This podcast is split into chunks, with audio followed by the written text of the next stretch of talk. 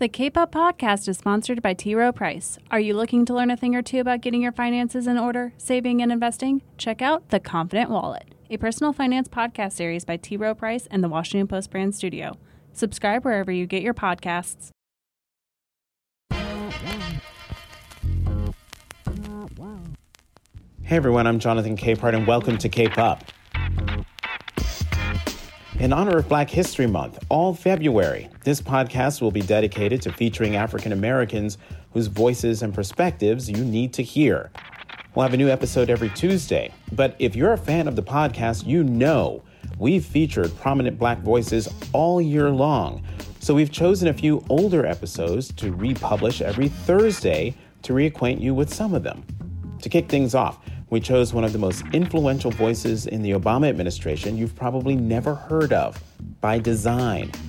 Broderick Johnson was cabinet secretary to President Obama, and you can find out more about him and how he's continuing to help the former president right now.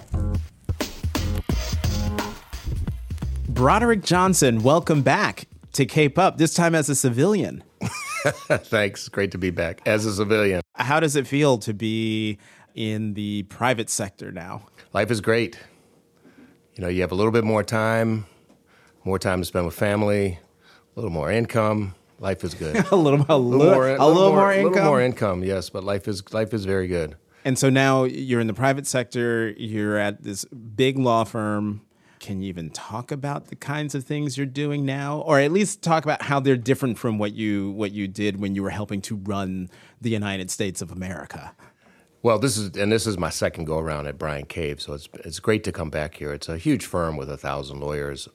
My main focus is on public policy and government relations. It's where my expertise is is in, but I also do work with other partners throughout the firm who do work on all sorts of traditional things like mergers and acquisitions and that sort. So it's a traditional law firm environment, but I'm very much focused on the work of the Washington office. Mm-hmm. So so it's great to be back here, though. And you you're not completely away from the old life that you had. And in that, I'm thinking of the My Brother's Keeper, and now it's the My Brother's Keeper Alliance. Right. And then recently it was announced that officially the My Brother's Keeper Alliance is now a part of the Obama Foundation. Yes, very important move. So President Obama asked me to ask the board of directors of the My Brother's Keeper Alliance if they would accept me as the chairman of their board. And they did unanimously, and that was I mean, a good thing. What, come on, was there ever was there any doubt that you know they would say mm, we're not going to listen to the former president?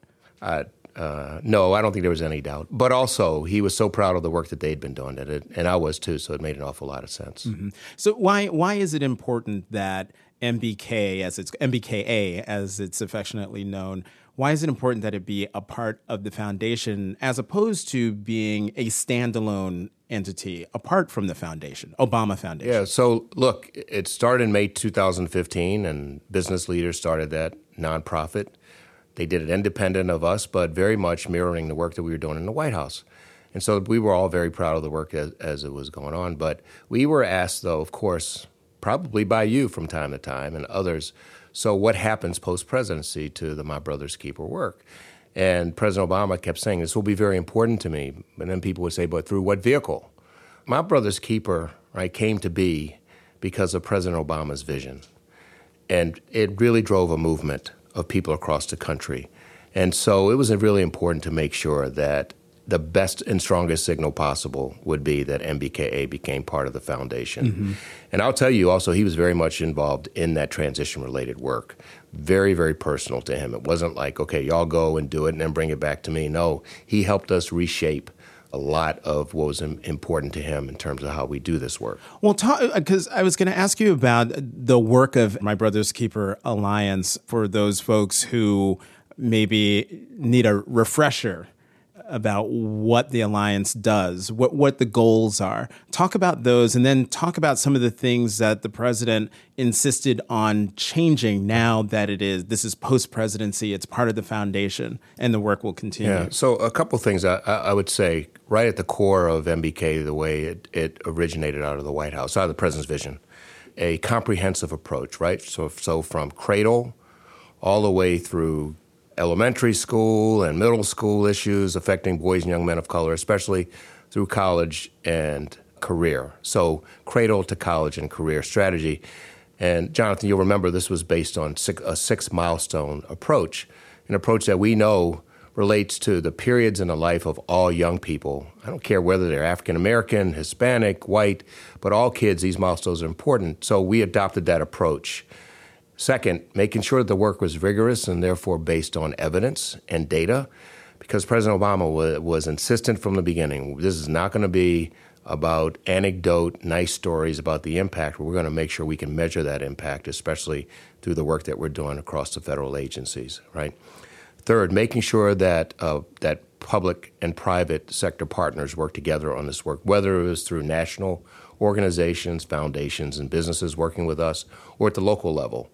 Very important to have that collaboration happening between government and the private sector. And then being able to say, we're making a real difference. And so all those things carried on into the work of the My Brother's Keeper Alliance and are important to the work that, is, that we do as we go forward. To be able to measure the work that we do, to make sure that it's got local partners who are very engaged, and being able to measure our impact. Can you talk about specifically in terms of, wasn't one of the initiatives about young Black men in elementary school who were being singled out for punishment, so, and detention and things things like that?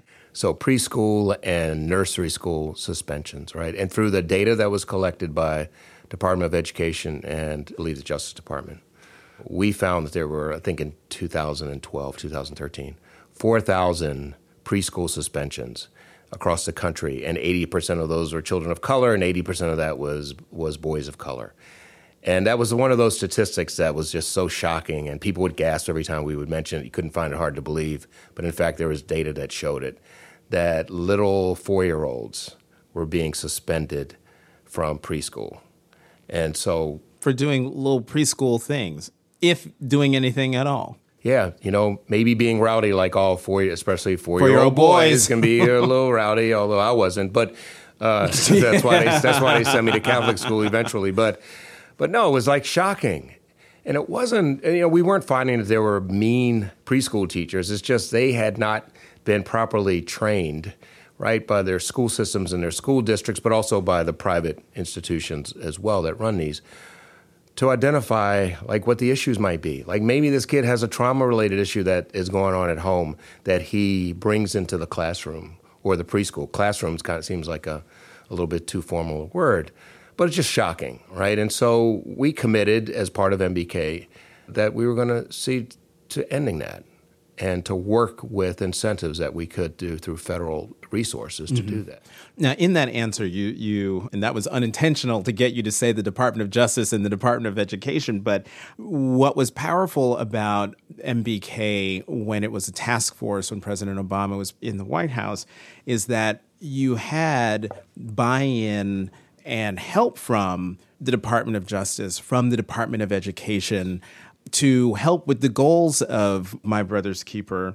Um, and then there were some other things that the administration was doing that didn't directly impact M B K's work, but if they were fruitful and successful, they would have a direct impact in another way on some of the goals of M B K. And I'm thinking of things like sentencing reform, no longer, you know, removing the or reducing the focus on low-level drug offenses, the consent decrees with police departments around the country, and then what we were talking about with the Department of Education. Now that there's been a change in administration and a stark change in focus, how does that impact what M B K is trying to do? So we have to stay vigilant given these things that are happening, Department of Justice issues especially, reversals of policies that were that were bipartisan in terms of the support that was happening, right, in reducing mass incarceration, dealing with the issues around low-level drug offenses and the kinds of mandatory minimum sentences that had sent so many young people of color into jail, into into that system, into those pipelines, you know, the school-to-prison pipeline that we're seeing. Yes, so we should be concerned about what's happening, and people are concerned. We hear this all across the country in these M B K communities.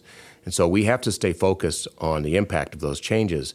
At the same time, we have to make sure that in these communities, in these M B K communities, and with these young people, that they understand there are other paths to avoid getting into what is increasingly a more dangerous situation for them. Is it possible? Does M B K have to be leery or be careful about the work that it does or how vocal it, it decides to be on particular issues given the new administration? No, I don't think we have to be hesitant about pointing out what issues challenge our young people and where the disparities are. I think that's where we especially have to be vocal, and we have to use data, right, to point out where these disparities and these challenges are so that people understand it. Because again, when people realize, for example, another statistic around the thirty million word gap, I don't know if you know this one, for example, but that between the ages of zero and three, children born in low-income communities hear thirty million words fewer than children who grow up in thirty million? thirty million words. So we have to be vocal, and we were. We were vocal about that, and it actually led then to some competition that involved the private sector around dealing with that issue. That has nothing to do with partisan politics or directly government policy, but pointing that out and being vocal Uh, has led to a lot of attention on an issue like that. Can I mention something else, though, when you were talking about it, sort of indirect help that came from some agencies? So when we started M B K, the Department of Energy was not one of our core agencies, right? But Secretary Moniz, then Secretary Moniz and folks uh, in his leadership team wanted to become part of M B K, so they did. And we added him as one of the task force members and got the help of their of their agency. That led us to be able to do these events all across the national labs in the country to introduce young people of color to these labs, but also to career opportunities, to be able to work in these labs, to be able to work around technology and science-related things, and to also understand there's a lot of money in that if you can get a career in that. So, um, one of the things you guys did when you were in the White House is that you did town halls all around yeah. all around the country, talking to young people, hearing what they had to say, their concerns. Will that be a part of the part of M B K A? Has to be. Yeah. So there are different ways we did it, and we continue to do it. Regional summits. We had a great regional summit in California just three months ago, and there were three hundred community leaders from M B K communities across California and from other states. And they were there to talk in cities, and they were there to talk about lessons learned and work they're doing. But we insisted, and they certainly welcome this, bringing young people from those communities to not just listen, but to participate and speak at those moments. That is so critical. You know, Jonathan, I think about some of the moments that were most impactful during the time we were in the White House, and it was around these town hall settings. And not just for us, you know, engaged in the work, but for President Obama, some of the conversations that he had with people like this young man, Malachi, who is now a leader of in the M B K Boston. It was from his conversation with President Obama that we learned some things about Malachi that the president addressed about connecting with his father, for example, that's made a difference in his life. Uh, stories like that he's, are so he's important. He's the one who the president said to him, reach out to your father, get yes. in contact with your father. Yes, yes, because Malachi asked the president, uh, and this was actually the day that M B K Alliance was launched. Malachi said, to, he asked him, how did you learn to be a good dad? You hardly knew your father. I barely know my dad. How did you become a good dad? And the president explained to him that the absence of a father in his life led him to want to be a great father one day. But also with Malachi to say, go and find your dad. Break the cycle. Find out what happened. And Malachi went and did that. And Malachi is just one of many incredible stories of these young folks that have been affected and who become leaders. Not just their lives are turned around, they become leaders. What are you hearing from young people today in this post-Obama presidency and this current Trump presidency about where things are going in the country? It's interesting. So they don't, I don't hear a lot of talk about politics.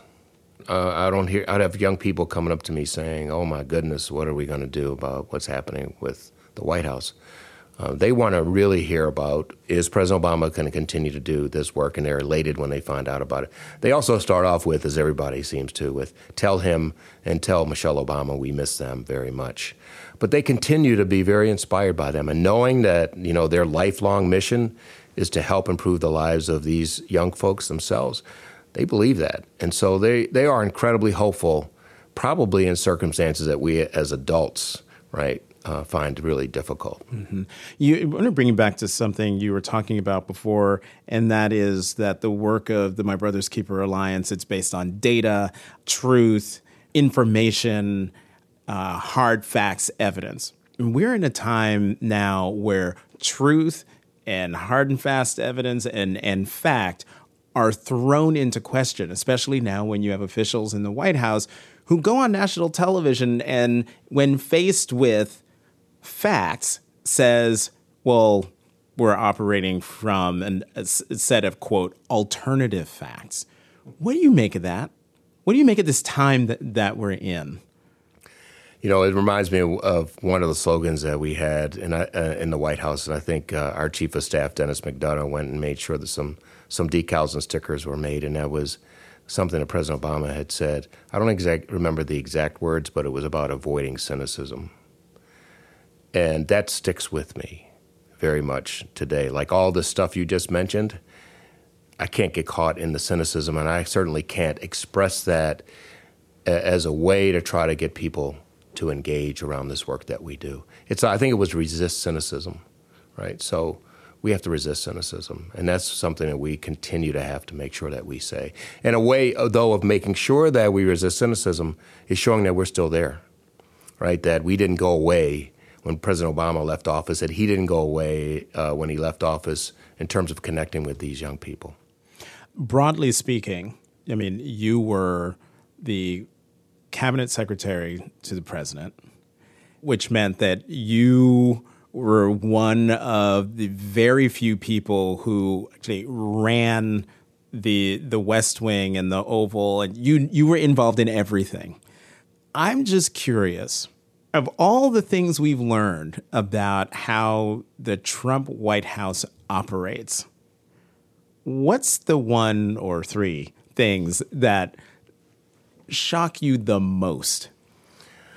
Well, I really miss the White House a lot because President Obama ran an extraordinary White House, extraordinarily loyal people who were committed to him and to the First Lady because of their character and because of the work and because of how we could affect this country. I miss that. I think for people in this White House who don't have that, it's too bad, really, because we had it, and uh, and I miss it. Well, wait a minute. It's, it's, I'm curious. You use the word loyal. That's one word we've heard a lot with President Trump and the Trump White House. I would say that loyalty is a big thing in that White House. But is it that the loyalty in the Obama administration, yes, it was to the president and the first lady, but it was to bigger goals? Whereas it seems like the Trump administration, loyalty in the Trump administration is loyalty to him, period. Different people have different reasons that they work in this administration. And, I, you know, I'm not going to get into that. The loyalty that we had toward President Obama and to the first lady was loyalty that very much extended to respect for the institutions and respect for the people of this country who are relying on us to make a difference. And that's where that loyalty came from. It wasn't like loyalty to a party or loyalty to an individual, right? Um, but it was deeper. It was much deeper. When should a person in those in those positions, like the one like the one you had, very prominent, very powerful, powerful position. When should someone in a position like that resign from that position? That's such a that is such a personal decision. I can only tell you for me, if, if I was asked to do something that was contrary to my personal values in any job I've ever had, I would have to step down. But that's a that is a deeply personal decision that someone has to make. What if what if you were in a situation that, well, not you, I'll pull you out of it. What if a, a situation where someone is in the job and they can't leave for fear that if they do, the person who comes after them is going to is going to wreak havoc uh, either on the institution or on the country. Uh, that, I don't know. That's such a hypothetical. It would depend on who replaced them and all that. But their decision about whether or not to stay is such a deeply personal decision. I just know how I would base my decision and have always about whether to stay somewhere. I've never been confronted, though, honestly, with a situation where I had to decide whether or not my ethics were running up against something that was quite contrary to me, that was being, you know, dictated by uh, someone who was unethical, expected me to be. So let's get off this difficult topic, because I can see I'm I making. I was a philosophy I, major, so you're not gonna. I'm like, ah. I, I can see I'm making you uncomfortable. So let's go to something easier, no, no, like not. race. Race. Yes, let's go to something easier. Topic, yes. Let's go to something easier, like race. So there's another member of my family you should talk to about race. Oh yes, well your your wife Michelle, she's got the the race pro, the race, car, plug race for her? project. Yes, yes. Remember I said that. Tell her. Oh, she's going to hear it. You can't edit this out. Um, so we have to talk about um, Ta-Nehisi Coates' epic, on-fire essay in The Atlantic, the headline, "The First White President." I should have given you the assignment to read it. I don't know if you've even had a chance I've to read it. I've read it, yes. Okay, great. Just your initial reaction to what he wrote. So uh, you you mean you, you must know this, but Ta-Nehisi and I both come from Baltimore, so that's just a trivia point you mm-hmm. might want to use. uh, he's uh, look, uh, and he's a great friend, and he is. Uh, it goes without saying he's truly provocative, and he says things that make a lot of people quite uncomfortable. Um, so recognizing all of that, I'm not going to comment though on on uh, his his piece personally because. I'm just oh. not going to. I will no, because because I will say this about him. You know, he has a, a book coming out, mm-hmm. right, about the Obama presidency, and uh, one of the great moments I had toward the end of the Obama presidency was actually being interviewed by him about My Brother's Keeper, and so I hope that's in the book. Uh, well, let me ask you this broad question. In in in the piece that I wrote about about Ta-Nehisi's piece, I wrote that. I am Martin Luther King to Coates's Malcolm X. Where do you where do you fit in that in that spectrum? Wow, that's deep. I don't know. I don't quite know. I don't quite know. I don't, honestly. There are things that he, that Ta-Nehisi and I see a little bit differently at times, but I but particular to this article, I'm not sure. Mm-hmm. I mean, as I wrote my piece, I said, you know. When it comes to when it comes to race, Ta-Nehisi Coates and I, we come at these things from completely different from different areas, and that he is, as you said, he is more provocative than I would ever be. But with this piece, I was like, "There's no daylight between between me and him." I just want to. So I would say this uh, in terms of Ta-Nehisi's uh, a view of of race and white people. You know, that he's expressed, you know, in several different pieces over time. And he's expressed in the context of President Obama. I mean, I and, and they do have a kind of a different view that... Oh, I've been in the room when there's different views have clashed. So it should be no surprise that I tend certainly tend more toward the way President Obama uh, has seen these issues rather than Ta-Nehisi. But that could be a, you know, matter of just um, attitude, right? But it could also be one just of generational issues as well. I came up in a different time in Baltimore, mm-hmm. and a different time just in terms of, you know, college and all that than Ta-Nehisi did, more like Barack Obama's time. Let me read this one thing from from Ta-Nehisi's piece and just get your overall, you don't have to, your overall reaction to the idea that he's putting out there. It says, the mind ceases trying to imagine a black man extolling the virtues of sexual assault on tape, fending off multiple accusations of such assaults, immersed in multiple lawsuits for allegedly fraudulent business dealings, exhorting his followers to violence, and then strolling into the White House. But that is the point of white supremacy, to ensure that that which all others achieve with maximum e- maximal effort, white people, particularly white men, achieve with min- minimal qualification. Barack Obama delivered to black people the hoary message that if they work twice as hard as white people, anything is possible. But Trump's counter is persuasive. Work half as hard as black people, and even more is possible. And then he says later on in his piece, um, when talking about all the different dem- demographic slices of the uh, white electorate that went for Trump, he wrote, "It is as if the white tribe united in demonstration to say, quote, if a black man can be president, then any white man, no matter how fallen, can be president." And that's a lot. There's a there's a lot there to take in. Yes, there is. But to my but to my mind, and particularly to the way I've been feeling since since Election Day, there's I have a I would have a hard time pushing back against that idea. Okay, so I guess for me is the question is, so but where does that then take you? What do I teach my kids then about how they react to these times? Right? And what do we tell the young brothers in M B K about what they do about these times, right? Is it that they conclude that, you know, this this is all so screwed up, right, that it doesn't matter what I do in life, right, relative to, say, a white guy, that white guy over there, because he's just going to get ahead because that's just what happens. And I just can't, I just can't subscribe to spreading that point of view. And I will say this then about the young folks that we've met through M B K again. You know, I certainly have told people many times, it seems like for black folks, we have to work twice as hard, right? Sometimes we just have to work hard, right? Not twice as hard, but work real hard and demonstrate our our our intellect and to be bold. And I think about it with my own kids. They don't work twice as hard as the white kids in their class. They just work hard, right? They work real hard.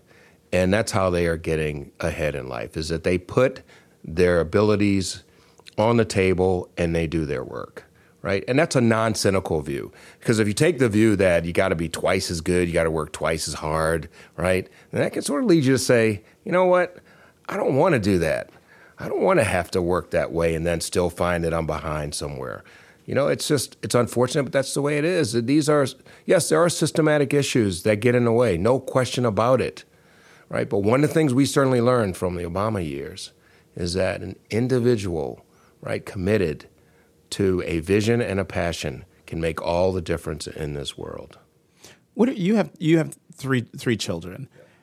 What do they say to you, or what have they said to you about race or issues of race? You were mentioning before, generationally, you know, they're, you know, you and Ta-Nehisi Coates and I are different generationally, and yet your children are literally the future. And so, what do they say about these issues? Well, they're not. They're certainly not oblivious to these issues, and sometimes I have to kind of walk them back a bit and say, you know what? Don't. No. No. No. No. No, don't say that when you go to school. Don't take that approach. Well, don't say what? It'll be some things that they'll say that might sound like something in Ta-Nehisi's book. I don't know. I mean, they you know they can be relatively militant about some things, right? But they just they just go at it by just working extraordinarily hard at what they do and recognizing that it's not all just, you know, the rules are all set and they're fair all the time. They realize, you know, that, that some things still are systematically more of a challenge for them as children of color. But they are not cynical about it. I'll tell you that. They are incredibly hopeful. And they're not alone. They reflect attitudes that we see among kids who don't even have all the means that our children have. What worries you most about the future? Cynicism. And people perhaps concluding that Now, all we have to do after these years is sort of be, you know, sort of in the partisan democratic political world, all we have to do is we need to be more like the people who are who, who gain power almost by any means necessary, right? That's what worries me, right, is that, that we, people will think that's the way to do it. And I'm, I don't think that's going to happen. But if there was one thing that, that would worry me about the future, it would be if that takes hold. Mm-hmm. And what gives you optimism about the future? Oh, so much, so much. But uh, my children and these children all across the country that are getting the kind of help and investment, especially young brothers, that they weren't getting before. uh, before Barack Obama started My Brother's Keeper. Incredibly optimistic when you see Malachi or you see Devin or you see these other, or Noah. Realize that Noah, by the way, started as an intern, as a mentee in M B K. He's now a junior at Morehouse, mm. right? And he's connected with his dad again. So, yeah, a lot of reasons to be optimistic. Broderick Johnson, former assistant to the president and cabinet secretary and current chairman of the board of My Brother's Keeper Alliance. Thanks for coming back on the podcast. And I should add a partner, Brian Cave L L P. Right? Because, yes, because that's, that's where we are. Thank you, Cave. Right. Thanks. Thanks a lot. Thanks, man. Thanks for listening to Cape Up. Tune in every Tuesday. You can find us on Apple Podcasts and Stitcher. And how about doing me a huge favor? Subscribe, rate, and review us. I'm Jonathan Capehart of The Washington Post. You can find me on Twitter at CapehartJ.